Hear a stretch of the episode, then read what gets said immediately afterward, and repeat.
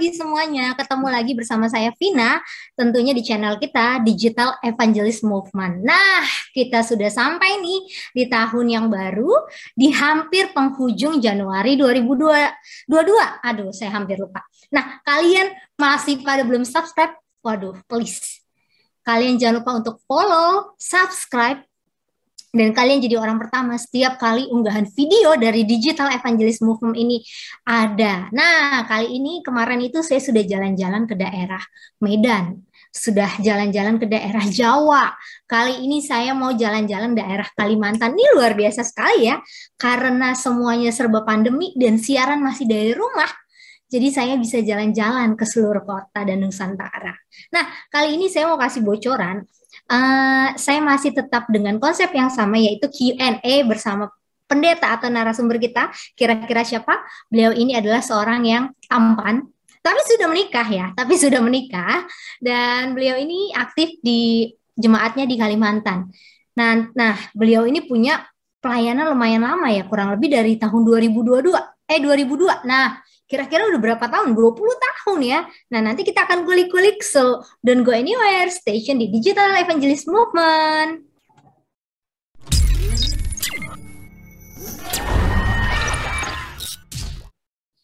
Ya, ketemu lagi bersama saya Vina di channel Digital Evangelist Movement bersama program kita Q&A bersama pendeta yaitu langsung aja lah ya, pasti udah pada penasaran dan kepo banget. Kita langsung panggil aja nih pendeta, the one and only pendeta Urbanus Sinambela. Oke, selamat pagi Pastor. Selamat pagi Vina, terima kasih. Semoga saya nggak salah sebut ya, benar ya? Ada sedikit yang perlu diperbaiki Vina. Oh, Oke, okay. silakan silakan. Daerahnya daerah Sumatera kawasan tengah. Oh, oh iya, sorry, sorry. Daerahnya Sumatera kawasan tengah. Oke, berarti DSKT ya, DSKT. Iya, iya itu dia. Oke. Daerah Sumatera kawasan tengah. Oke, bersama Pendeta Urbanus Sinambela. Tapi kalau pelayanannya dari tahun 2002, dari tahun 2002 ya, tapi iya. sebenarnya ya sebenarnya ada hal yang menarik sebelum tahun 2002 uh, eh, sebelum pelayanan di tahun 2002 pastor ini sudah menjadi seorang yang aktif di uh, baik di gereja maupun di uh, organisasi kita ya. Tapi sebelum kita masuk nih Pak Pendeta, apa ya. kabar ya. Pendeta masih sehat? Pak sehat walafiat. Puji Aduh. Tuhan. Puji Tuhan ya masih dari rumah aja nih saat ini. Iya, sekarang masih di rumah ini. Masih di rumah. Nah, Pastor, kita langsung aja nih masuk ke pertanyaan pertama. Biasanya ini pertanyaan yang basic dan selalu ada nih banyak banget yang kepo. Ini kalau seorang uh, Urbanus Sinambela ini, mohon maaf saya tanpa embel-embel saya sebutnya, seorang Urbanus Sinambela pernah kepikiran nggak dapat gelar pendeta? Artinya uh, Pak pendetanya itu benar-benar cita-cita dari seorang Urbanus atau memang kecemplung nih orang tua maunya jadi seorang pendeta, jadi pendeta gitu? Oke, baik. Terima kasih, Vina. Iya, ini memang cita-cita. Eh, cita-cita ini muncul waktu kelas 4 SD. Iya. Waktu itu seorang ketua daerah berkunjung di di jemaat kami di di Siharbangan Barus dengan melihat ketua daerah ini jadi ada kerinduan jadi pendeta. Uh, jadi waktu SD itu saya punya cita-cita kalau tidak kesampaian jadi pendeta, cita-cita jadi guru. Begitu ceritanya Vina. Dan uh, puji Tuhan dua-dua cita-cita itu bisa tercapai.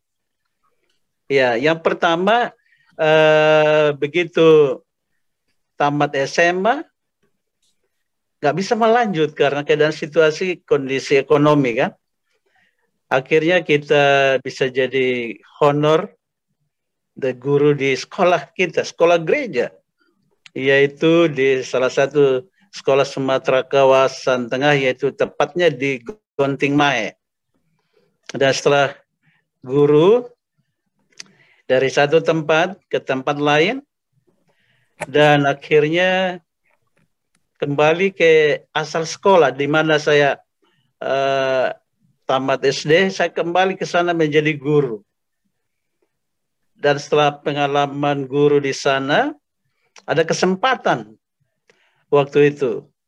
sehingga kita bisa melanjut ke perguruan tinggi Advent Surya Nusantara Pematang Siantar.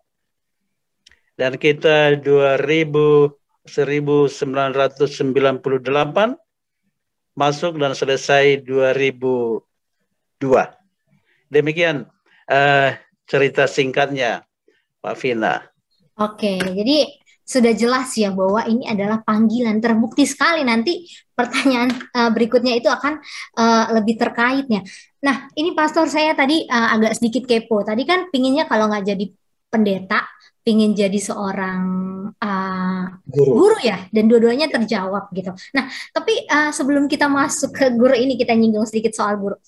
Uh, saya ingin nanya pastor, kalau untuk pengalaman pastor dari tahun kurang lebih udah 20 tahun nih, ada nggak pengalaman yang pastor tuh nggak pernah lupa gitu? Baik itu misalnya itu momen yang uh, sedih atau momen yang senang sekalipun gitu. Uh, sebenarnya banyak uh, momen kesempatan-kesempatan yang indah yang nggak bisa dilupakan ya uh, baik yang menyenangkan atau kurang menyenangkan ya uh, salah satu yang kurang menyenangkan waktu itu kita baru pelayanan pelayanan kita mas di di Riau Riau daratan ya Uh, pada waktu itu kita punya jemaat dua satu cabang. Dari jemaat yang satu ke jemaat lain tidak terlalu jauh. Tapi jalannya jalan tanah, kalau hujan, becetnya bukan main. Dan pada saat itu kita lagi pinjam sepeda motor. ya Karena kita baru pelayanan, pinjam sepeda motor. Uh, masih separuh perjalanan, itu sawit, sawit-sawit di sana nggak ada orang kan. Tiba-tiba kempes itu apa? Kempes itu ban sepeda motor. Waduh, mau ditambal di mana? Nggak ada. Kita sudah berangkat hari Jumat dengan tujuan pesper di, di gereja tujuan akan sama-sama jemaat. Eh tapi karena kempes kita harus dorong, ya sepanjang jalan hujan lagi pada saat hujan kita dorong ya istri juga dorong dari belakang kita hujan-hujanan tiba-tiba lengket itu ban motor di, di apa itu? Di jalan sawit-sawit itu jatuh itu tas waduh. Ah, ini hari sudah semakin sore akhirnya kita berdoa di sana. Tuhan lindungi Tuhan tuntun perjalanan hambamu tibakan kami sehat dan selamat boleh melayani di jemaat Tanjung Sari Puji Tuhan atas berkatnya kami harus dorong dan tiba di tempat tujuan dengan keadaan yang sudah basah-basah lumpur-lumpur tapi atas berkat Tuhan kita selamat. Tetapi untuk kebaktian pespernya kita sudah terlambat. Tapi setelah sampai di tempat tas yang jatuh masuk di air tadi, begitu kita buka di tempat, ternyata pakaian nggak ada basah, buku-buku nggak ada yang basah. Wow. Rupanya Tuhan bisa lindungi itu tas, padahal biasanya tas kalau sudah jatuh ke air isinya pasti basah kan? Betul. Ini satu satu buku pun yang di tas itu nggak ada yang kena air. Terpuji nama Tuhan luar biasa. Jadi walaupun kita rasakan sakitnya, capeknya mendorong motor di jalan becek itu, tapi begitu kita buka tas, Alkitab tidak ada terganggu, lagu Sion tidak terganggu, wah senang sekali rasanya. Jadi untuk pelayanan hari sabatnya, kita tetap semangat dengan penuh sukacita. Ya. ya, yang sukacitanya, ini ketika kita sudah pindah dari Riau Daratan, pindah ke Kepulauan Riau. Ya. Di Kepulauan Riau itu kami tepatnya melayani di Jemaat Batamas ya. Kami melayani di sana kurang lebih empat tahun. Satu hal yang luar biasa kita rasakan di Jemaat Batamas ini, eh, pelayanan kita ya bisa kerjasama dengan ya tua-tua gereja dan sangat mensupport pelayanan pendeta. Contohnya seperti ini. Uh, ketika kita melayani berkunjung di anggota jemaat, ketika ada anggota jemaat yang sakit, tidak mampu untuk berobat di rumah sakit, sudah ada tua-tua jemaat, anggota majelis yang siap dilaporkan peristiwa itu. Begitu dilaporkan, dia akan usahakan supaya datang bawa mobil dan mengantarkan orang sakit itu ke rumah sakit. Dan ketika hal seperti itu terjadi, saya telepon seorang ibu, kebetulan ibu itu bekerja di salah satu rumah sakit di awal Bros Batam ya. Dan tidak lama ibu itu bisa minta izin dan dia cepat datang dan orang sakit yang tidak mampu berobat ini kita bawa ke rumah sakit terdekat. Dan kalau yang kita lawat ini sedang susah untuk dapat makan pun susah, ya. Jadi saya pikir dulu kalau sudah di Batam itu semua yang agak boleh lah. Tapi ternyata ada masih banyak teman-teman yang masih sangat kurang lah. Ada yang tidak dapat makan. Mungkin karena ada PHK, ada pergantian pekerjaan, begitu kan? Ketika kita bertemu dengan keluarga yang susah untuk dapat makan, kita telepon uh, seseorang. Itu waktu itu dia bendahara jemaat. Lalu dia bilang, uh, tolong uh, cek lagi pendeta ada berapa keluarga seperti itu di, di daerah itu. Karena daerah itu namanya ruli ya. Rumah liar. Nah, itu kalau di Batam istilahnya ya. Nah di dalam ruli ini ya kita cek ada beberapa keluarga lalu kita telepon. Ini ada dua keluarga Pak Bendahara oke nanti sore saya akan ke sana itu Pak Bendaharanya itu langsung bawa beras bawa minyak bawa itu terus ke sana nah, jadi ini hal yang paling luar biasa yang saya rasakan dalam pelayan dan di jemaat itu ada seorang ibu, ibu Manalu. Ini orang miskin, tapi soal soal melayani luar biasa dia. Ya, luar biasa. E, semua keluarganya yang datang dari kampung ke rumahnya, dia akan selalu ajak itu gereja di gerejanya kan. Nah, karena dia suka berbagi, walaupun dia masih miskin, golongan miskin lah dia, dia suka berbagi. Tetangganya dia suka layani. Sehingga kalau diundang di rumahnya, orang-orang di sekitarnya itu datang.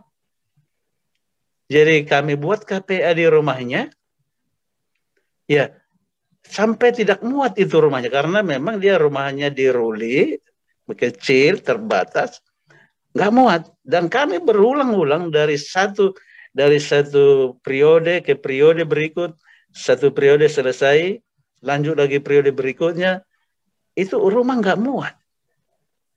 Maka waktu ada program dari uh, City Evangelism ya program City Evangelism waktu itu ada buat uh, bedah rumah ya bedah rumah akhirnya kita usulkan rumah ini salah satu untuk dibedah. Dan jemaat setuju, kita gotong royong. Jemaat datang di sana, gabung beberapa gereja sebatam.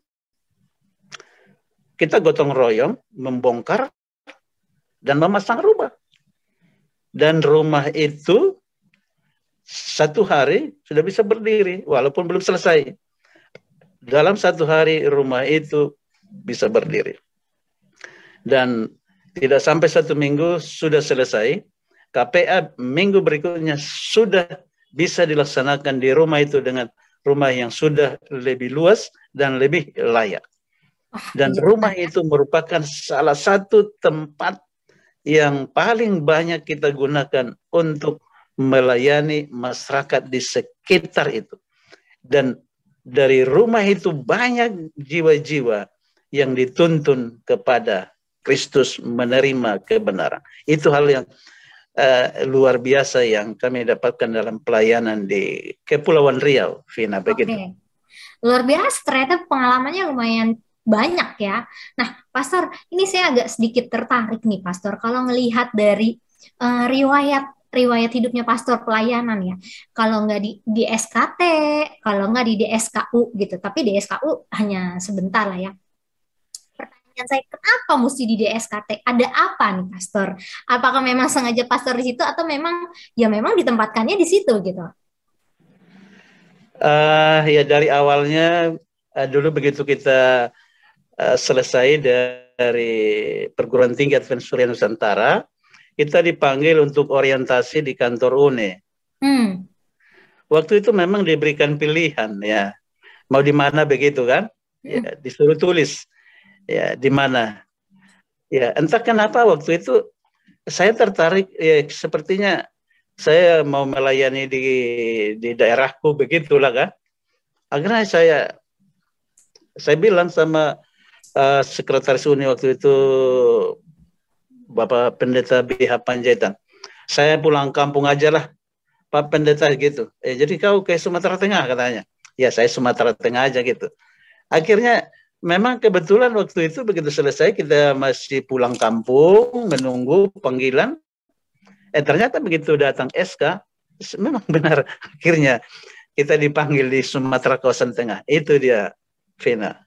Oke, berarti artinya sudah terjawab ya, ada panggilan tersendiri. Nah, saya jadi sedikit agak lebih kepo nih, atau lebih penasaran nih. Sebenarnya kalau jari untuk pelayanannya sendiri di situ, apa sih membedakan, ya mungkin saya juga nggak tahu pelayanan di luar. Maksudnya, apa hal yang ibarat kata ini perlu nih di DSKT itu kurang misalnya kurang penginjilan perorangan atau sejauh mana sih pelayanan di DSKT ini sehingga terdapat uh, buat orang-orang yang datang itu termention gitu akan DSKT ini sendiri?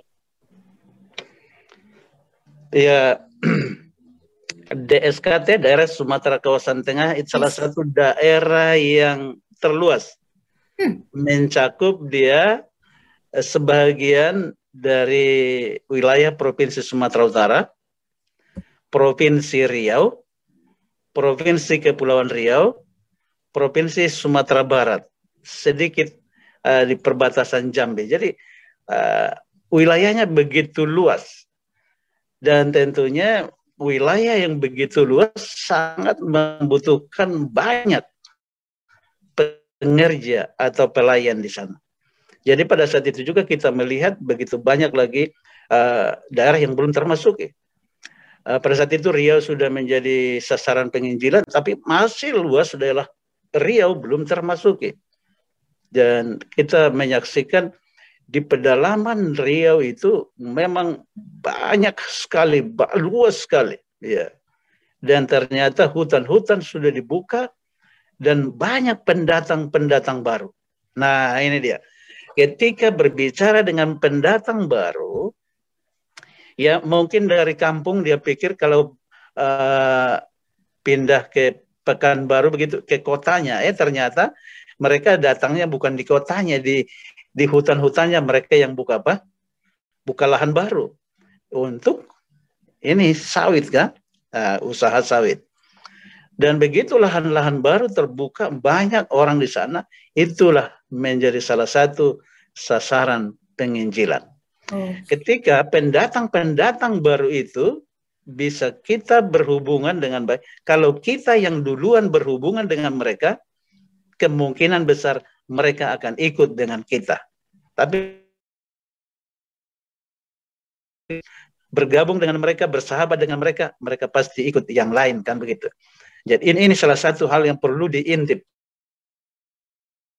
Uh, daerah urban, daerah urban kalau pendatang baru itu duluan kita tangkap menjadi sahabat kita, ini salah satu hal yang paling baik untuk berbagi kebenaran supaya kebenaran yang kita miliki kita bagi sama mereka, iman yang kita miliki kita bagi sama mereka. Mungkin dengan berkat Tuhan kita akan bisa satu iman, satu pengharapan di dalam Yesus Kristus.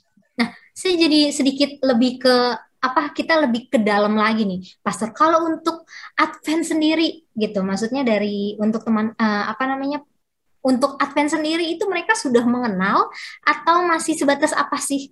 Walaupun karena kan dikatakan Riau aja luas gitu. Daerah sana benar-benar luas. Tapi kalau untuk Advent sendiri, apakah seluas yang kita bayangkan atau gimana sehingga membutuhkan banyak pekerja?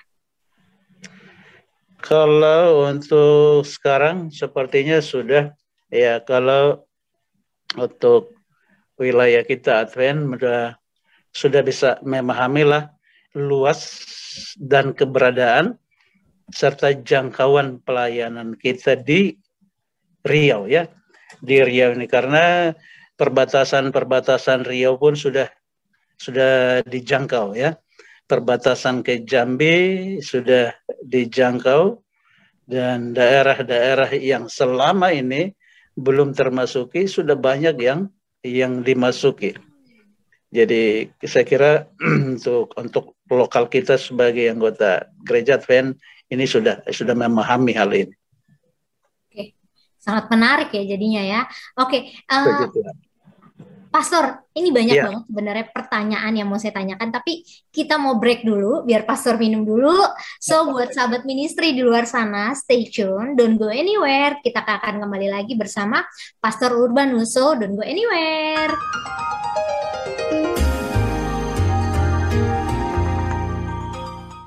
Kembali lagi bersama Pastor Urbanus tentunya dan dengan saya Vina di digital aduh saya sampai sampai pernah, uh, sampai salah ngomong nih di Digital Evangelist Movement di acara kita Q&A bersama Pendeta Urbanus. Nah, Pastor tadi kita sudah bertanya nih mengenai pelayanan, mengenai pastor sebagai seorang gembala. Tapi tadi ada yang menarik nih kalau pastor itu sebenarnya kalau nggak hanya kalau nggak jadi gembala pingin jadi uh, guru. Nah ada banget yang saya terima nih dari biodata pastor yang saya cari dan kepoin.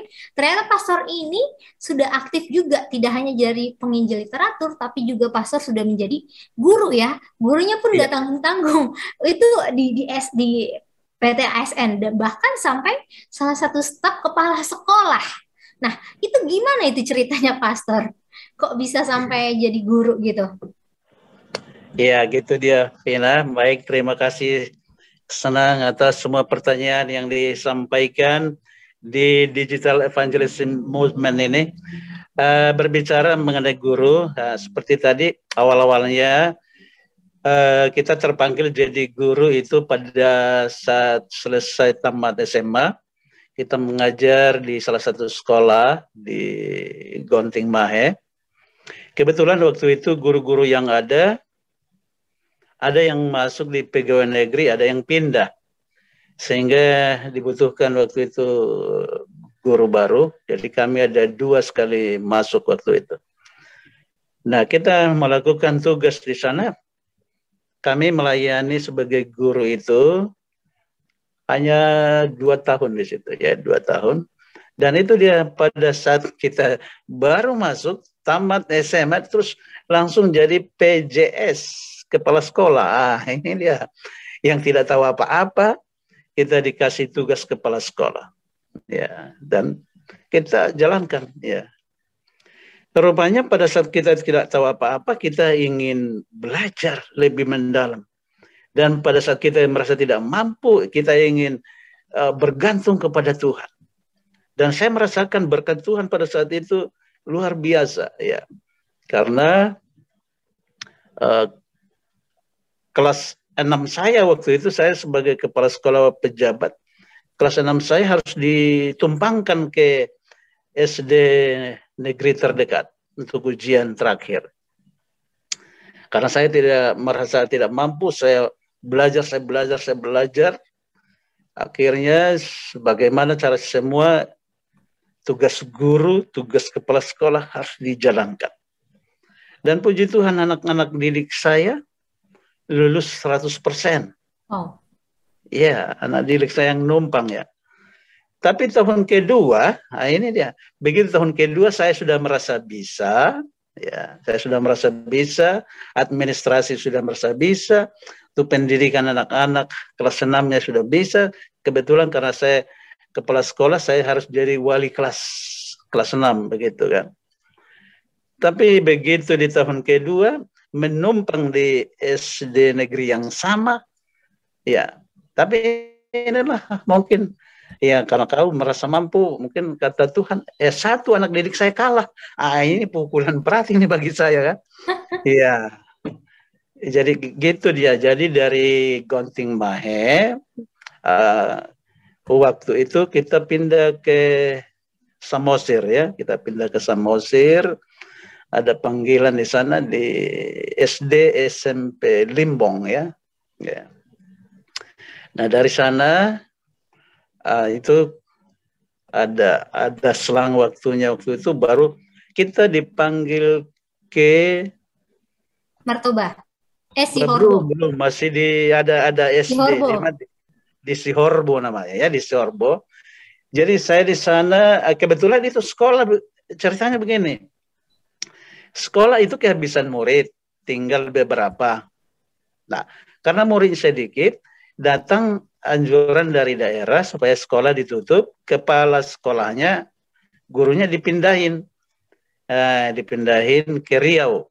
Nah, tapi begitu tutup sekolahnya tidak dikasih tahu ke dinas pendidikan atau kakandep waktu itu.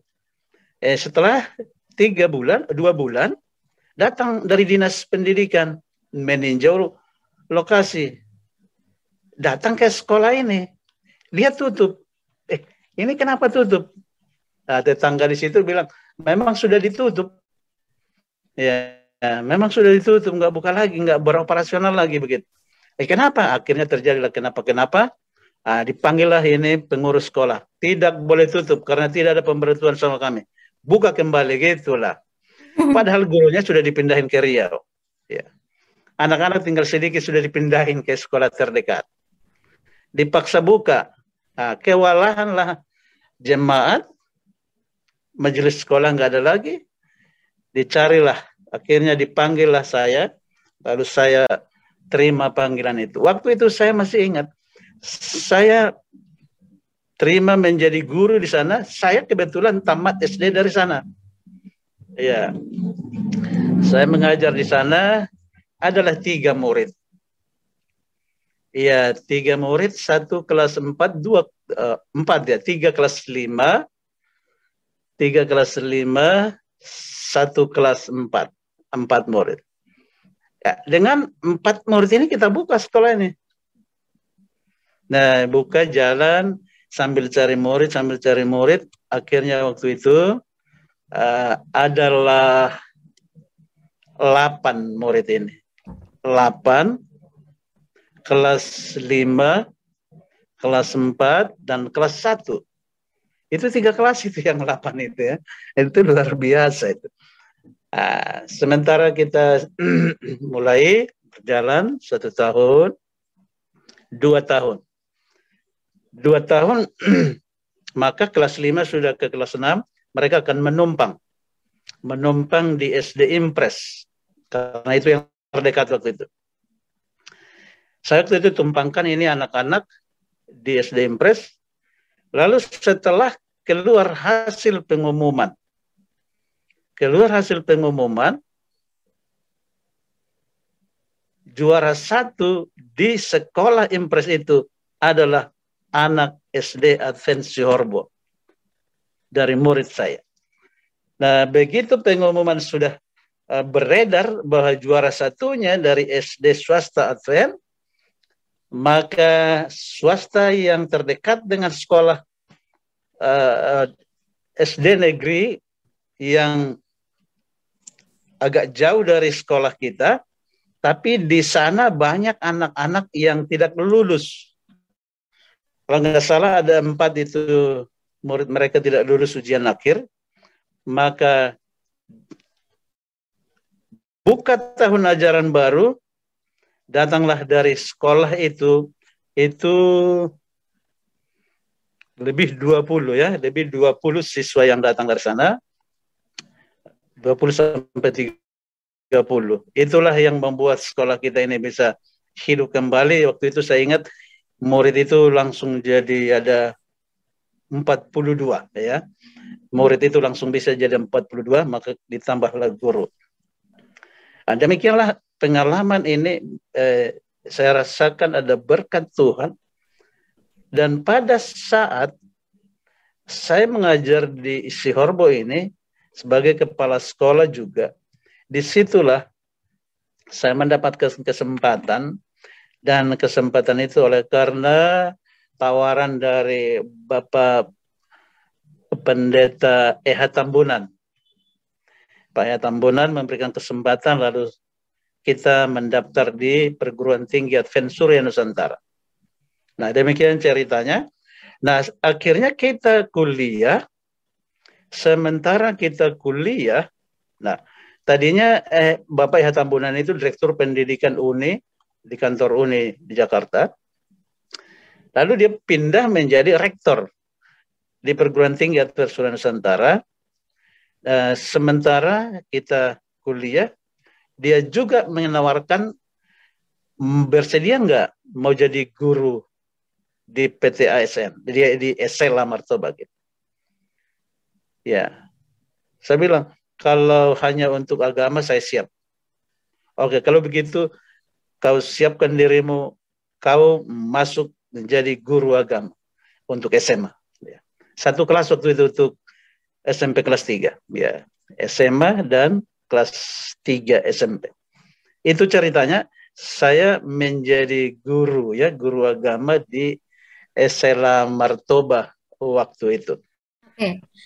Ini jadi jadi apa banyak sekali ya apa namanya pengalamannya dan luar biasa sampai pastor ini bisa hafal dari kronologisnya. Nah, uh, pastor ini kan tadi sudah dijelaskan bahwa untuk jadi seorang guru pun pengalamannya pastor tidak sedikit. Begitu juga um, pengalaman sebagai gembala. Nah, saya mau nanya dong, metode apa sih sebenarnya yang pastor gunakan? Karena kalau sekolah kan hanya khusus dari anak SD sampai SMA, sedangkan kalau untuk jadi seorang gembala itu semua kalangan itu harus terreach uh, harus ter ter apa namanya harus ter semuanya ter, terlayani gitu. Nah, apa yang membedakan atau metode apa yang pastor gunakan nih untuk biar mereka tuh bisa reach gitu? Iya, iya. Kalau berbicara mengenai metode, memang ada ada banyak ya metode yang kita lakukan, tapi tetap kita tidak tidak menyimpang dari metode Kristus ya. Ya, bagaimana Kristus ya minggel ya bersahabat. Dan tentunya semua ini kita mulai dengan doa. Ya. Saya merasakan bahwa tidak ada yang bisa saya lakukan sebelum saya berdoa. Jadi segala sesuatunya yang ya kita lakukan itu adalah doa. Sebelum memulaikan kita serahkan kepada Tuhan. Dan sampai sekarang pun ya mungkin itulah yang bisa saya lakukan berdoa. Jadi kalau dilihat orang karena uh, kita agak gemuk seperti ini, dia pikir kalau bertelut itu nggak tahan. Tapi ketika kita berdua bertelut satu jam, yang kurus-kurus nggak tahan bertelut satu jam. Tapi kita masih bisa tahan satu jam untuk berlutut. Ya. Tapi kadang kalau orang berlutut itu sudah berubah jadi start lari dia berdoanya kan. Ya kita puji Tuhan lah masih bisa berlutut. Ya. Setelah kita doakan program kita itu ya tentunya kita mengadakan pendekatan. Apakah kita masuknya dari marga? Cara pendekatannya. Apakah kita masuknya dari uh, teman sekampung? Apakah kita masuknya dari sama-sama Kristen? Nah, begitu. Kita carilah mana yang lebih dekat, kita bisa masuk berbicara dengan dia. Kalau kedekatan itu sudah dirasakan, tentunya kita bisa menyampaikan isi hati kita. Ketika kita sudah bisa bercerita tentang isi hati kita, maka tujuan penginjilan kita pun bisa tersampaikan. Ya. Dan tentunya kalau kalau saya sudah menemukan seseorang yang sudah bisa bicara dari hati ke hati, maka kesukaan saya akan saya sampaikan kesukaan saya itu adalah mengajar. Bolehkah kita belajar? Nah, itu. Ketika sudah tersentuh di hatinya, kita tawarkan, bolehkah kita belajar? Nah, ada juga memang yang belum siap, tapi kebanyakan dari apa yang sudah kita dekati ini, kalau kita tawarkan untuk belajar, oh ya nggak salah, nggak salah itu Pak Pendeta, kami siap. Lalu hari apa kita bisa kumpul-kumpul cerita-cerita sambil belajar? Eh hari apa ya? Akhirnya kita setting waktunya kan, hari apa yang paling cocoknya, jam berapa gitu. Ketika itu sudah dapat, ya puji Tuhan. Puji Tuhan doa kita akan semakin dikuatkan dan akan kita atur sedemikian rupa supaya pelajaran bisa berlangsung. Jadi itu dia karena saya salah satu kesukaan saya itu mengajar ya. Saya masih lebih senang di diminta mengajar dibanding berkhotbah. Ya gitu dia, Mina, ya. Mudah-mudahan apa yang uh, kita sampaikan pengajaran kita jadi berkat bagi pendengar dari yang kita ajarkan. Oke, okay, baik. Vina. Oke, terima kasih Pastor. Ini sangat menarik ya. Kita harus berdoa dan juga yang tadi saya satu uh, suka banget satu poin selain kita mau menyiapkan diri kita khusus untuk belajar adalah bertelut atau berlutut itu yang sangat susah sekali. Yang tadi benar banget kalau Pastor bisa satu jam, saya kayaknya belum nyampe satu jam Pastor. Nah, Pastor, saya jadi kepo. Saya jadi kepo nih Pastor kalau untuk Pastor sendiri. Saya jadi jadi kepo Nah, ya. kalau kita kembali kepada pelayanan, ke, ke pelayanan secara gembala, secara ke ke gereja itu sendiri. Sebenarnya untuk sekarang nih, metode sekarang yang sekarang kan pandemi ya.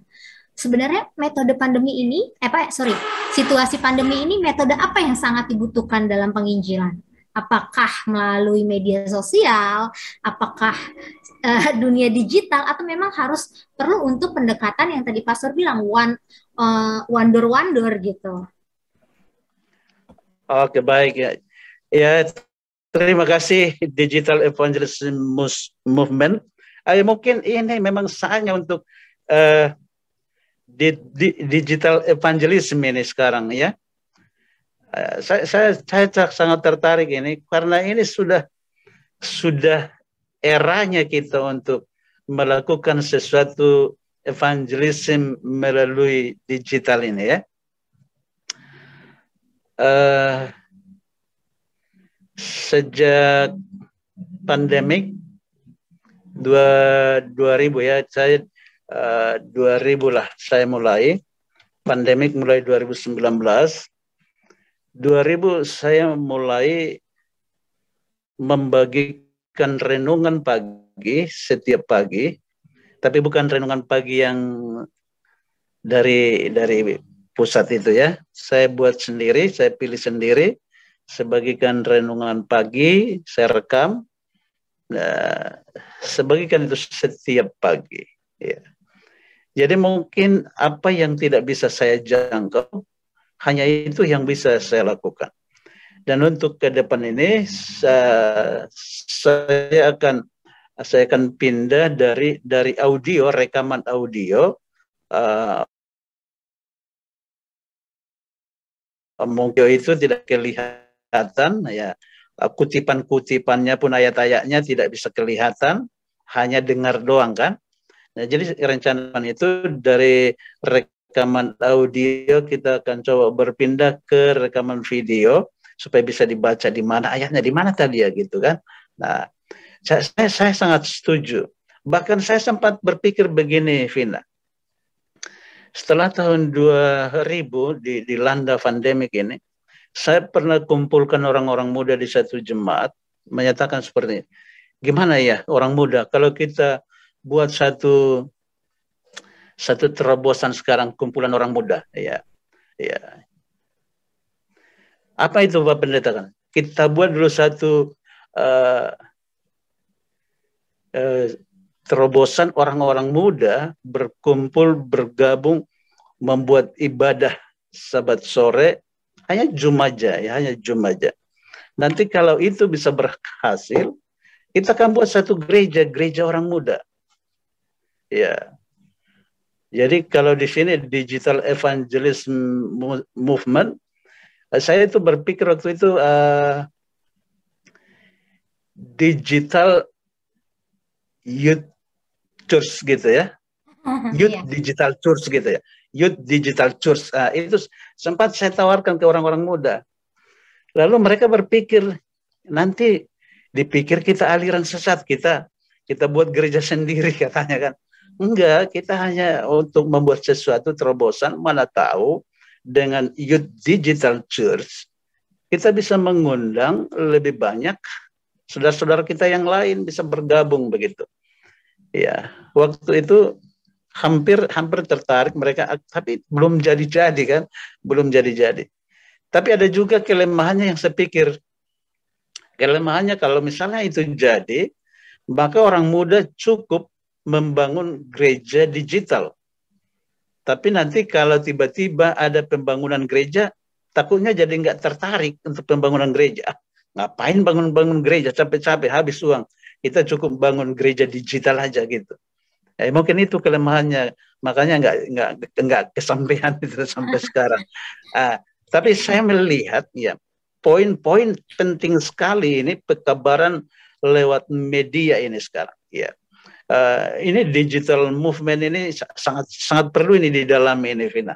Bagaimana uh, pekabaran digital ini sekarang bisa meluas, bisa dimasuki uh, semua lini ya, sehingga sekarang ini tidak tidak ada lagi kecamatan yang tidak bisa dimasuki sinyal kan. Nah, ketika semua kecamatan, desa-desa dimasuki oleh sinyal, sinyal maka pekabaran kita bisa masuk sampai ke sana. Ini ini poinnya yang saya lihat penting sekali ini digital movement ini. Uh, digital evangelist movement ini. Semoga Tuhan berkati amin, kita amin. untuk melanjutkan ini.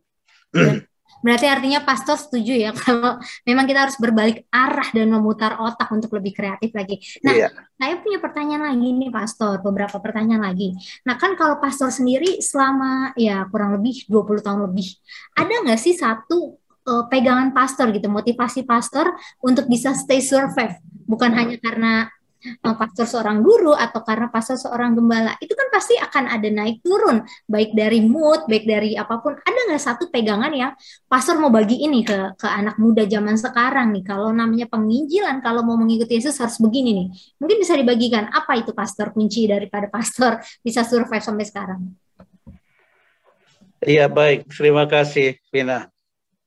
Jadi kalau berbicara mengenai pegangan, uh, semua kita punya perjalanan hidup yang berbeda-beda. Liku-liku kehidupan itu tidak sama. Uh, naik turunnya perjalanan kehidupan kita itu ya. Iman itu pasti ada naiknya, pasti ada turunnya. Tapi uh, maunya uh, jangan lebih banyak turunnya, tapi lebih banyak naiknya lah gitu ya. Nah, itu dia. Ya berbicara mengenai pegangan, tentunya kita hanya bersandar kepada Tuhan. Ya. Ketika kita bersandar kepada seseorang yang kita anggap kuat, yang menolong kita, pasti kita akan kecewa. Tapi saya rasakan pada saat-saat terpuruk, ya, pada saat-saat terpuruk kehidupan itu, uh, harus kembali kepada Tuhan karena saya pernah merasakan uh, satu hal yang perlu saya saksikan di sini, Vina. Dulu dari waktu guru itu, saya pernah meninggalkan guru itu. Meninggalkannya dengan tidak hormat, hanya dengan secarik surat. Saya kirimkan surat, mulai hari ini saya tidak mengajar lagi di sekolah ini. Ya udah, itu aja saya kirimkan. Saya tidak permisi apa-apa gitu. Nah, ketika saya menjalani kehidupan saya nggak nggak sampai setengah tahun, saya ditangkap Tuhan. Saya ditangkapnya dengan sakit. Saya sakit, saya kurus krempeng, ya akhirnya setelah di, diperiksa eh, lalu dokter katakan ini harus diobati dengan intensif akhirnya dari kami merantau di satu tempat, kebetulan waktu itu baru menikah. Lalu kami pulang, nah di situlah saya rasakan Tuhan menangkap. Begitu kami pulang, sampai di kampung, nah di situlah saya yang diminta kembali menjadi guru tadi, yang diminta guru di SD Sihorbo itu. Nah, ketika saya terima panggilan jadi guru itu, ya saya sehat saya sehat. Ya, penyakit saya yang di, di, diperkirakan itu sudah mematikan, saya sehat. Saya tidak tidak ke rumah sakit lagi. Puji Tuhan, ya. Jadi saya merasakan nggak bisa main-main dengan pekerjaan Tuhan. Ya. Yang saya rasakan dalam kehidupan saya, saya tidak bisa menduakan Tuhan. Oh. Ya, itu dalam kehidupan saya. Nah, makanya dalam menjalankan segala sesuatu harus mengandalkan Tuhan. Ya. Karena firman Tuhan menyatakan di dalam Jeremia 17 ayat 7. Diberkatilah orang yang mengandalkan Tuhan. Mengandalkan Tuhan. Lihat lapanya ia akan seperti pohon yang tumbuh di tepi aliran sungai. Dia daunnya lebat dan dia berbuah pada musimnya. Jadi ketika uh, kita mulai menyimpang, bila kita cepat sadar, wah ini salah. Kita harus kembali bergantung kepada Tuhan, bersandar kepada Tuhan, bertindak melakukan sesuatu ya dengan mengandalkan Tuhan. Mudah-mudahan perjalanan hidup kita akan selalu ditopang dan dikuatkan oleh Yesus Tuhan kita. Okay. Terima kasih. Mantap sekali ya, berarti pegangan pastor itu Yeremia 17 ayat 7. Artinya yeah. jangan main-main sama Tuhan ya, apalagi pekerjaan Tuhan. Nah, uh, ini nggak kerasa nih Pastor. Sebenarnya banyak banget pertanyaan yang mau saya tanyakan. Cuma karena berhubung sekali lagi waktu, tapi uh, ada beberapa yang mau saya tanyakan nih Pastor. Mungkin ada yeah. pertanyaan terakhir nih boleh nggak kasih masukan atau kasih saran nih buat sahabat ministry yang mungkin siapa pun nanti yang nonton ini bahwa sekedar motivasi untuk mereka tadi kan itu pegangan pastor tapi uh, ini untuk sebagai motivasi mereka biar mereka itu bisa tetap semangat di mana pun mereka berada apa pun situasinya baik pandemi atau tidak pandemi pastor. Baik terima kasih Vina sahabat-sahabat ministry di mana pun berada uh, tetap semangat ya. Saya sudah hampir 60 ini sekarang. Sudah 59 ya. Tapi saya merasakan bersama Tuhan saya semangat. Tapi ketika saya jauh dari Tuhan, semangat akan hilang. Semangatlah orang muda untuk menjalani hari-hari ke depan. Semangat untuk berkarya. Ya. Pada saat kita ingin mencapai cita-cita kita, jangan lupa mengasingkan waktu untuk Tuhan. Ya. Kita berkarya, tapi ingat karya ajaib Tuhan bagi kita. Berkaryalah seluas-luasnya, tapi ingat karya Tuhan.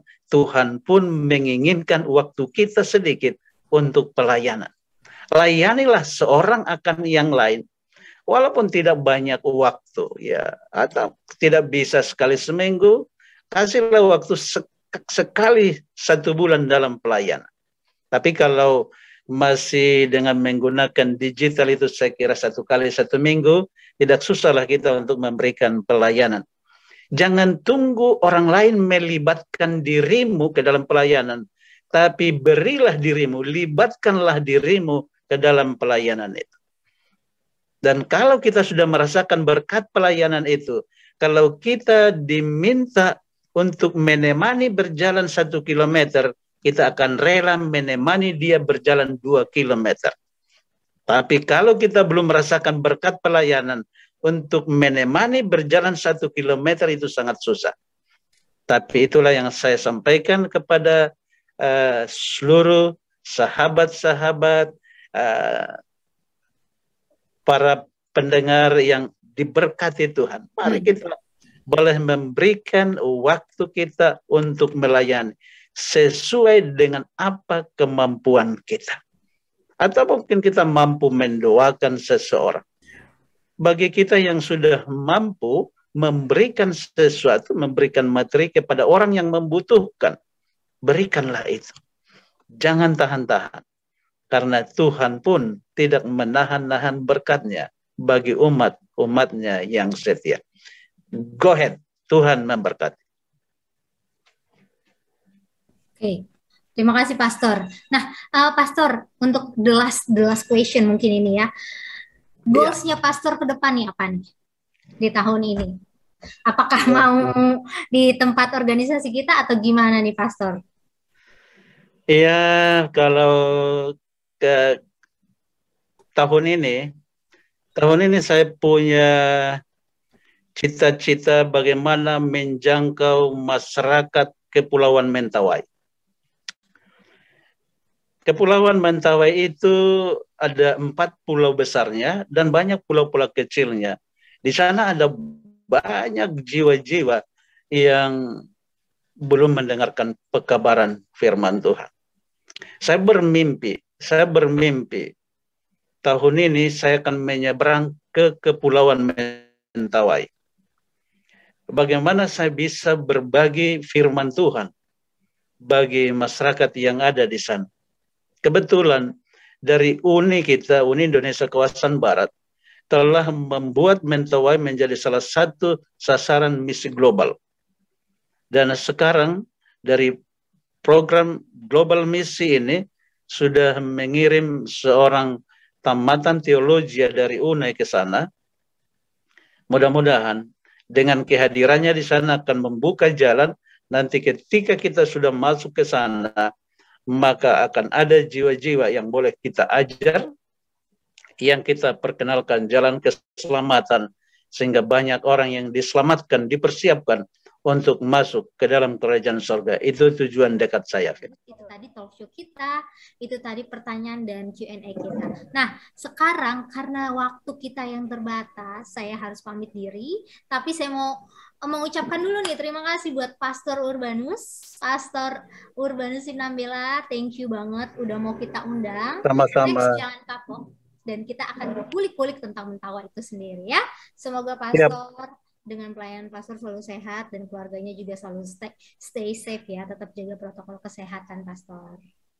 Terima kasih Vina, Tuhan memberkati. Baiklah buat teman-teman yang ada di luar sana, siapa pun kalian, semoga kalian terberkati dengan adanya channel ini, dengan adanya konten ini, dan dengan adanya sharing dari Pendeta Urbanus Sinamela. So, seperti tadi Pendeta Urbanus bilang, jangan main-main sama pekerjaan Tuhan, dan juga kalian jangan main-main dengan apa pun yang ada di sini ya. Jadi kita mau break sebentar, so don't go anywhere.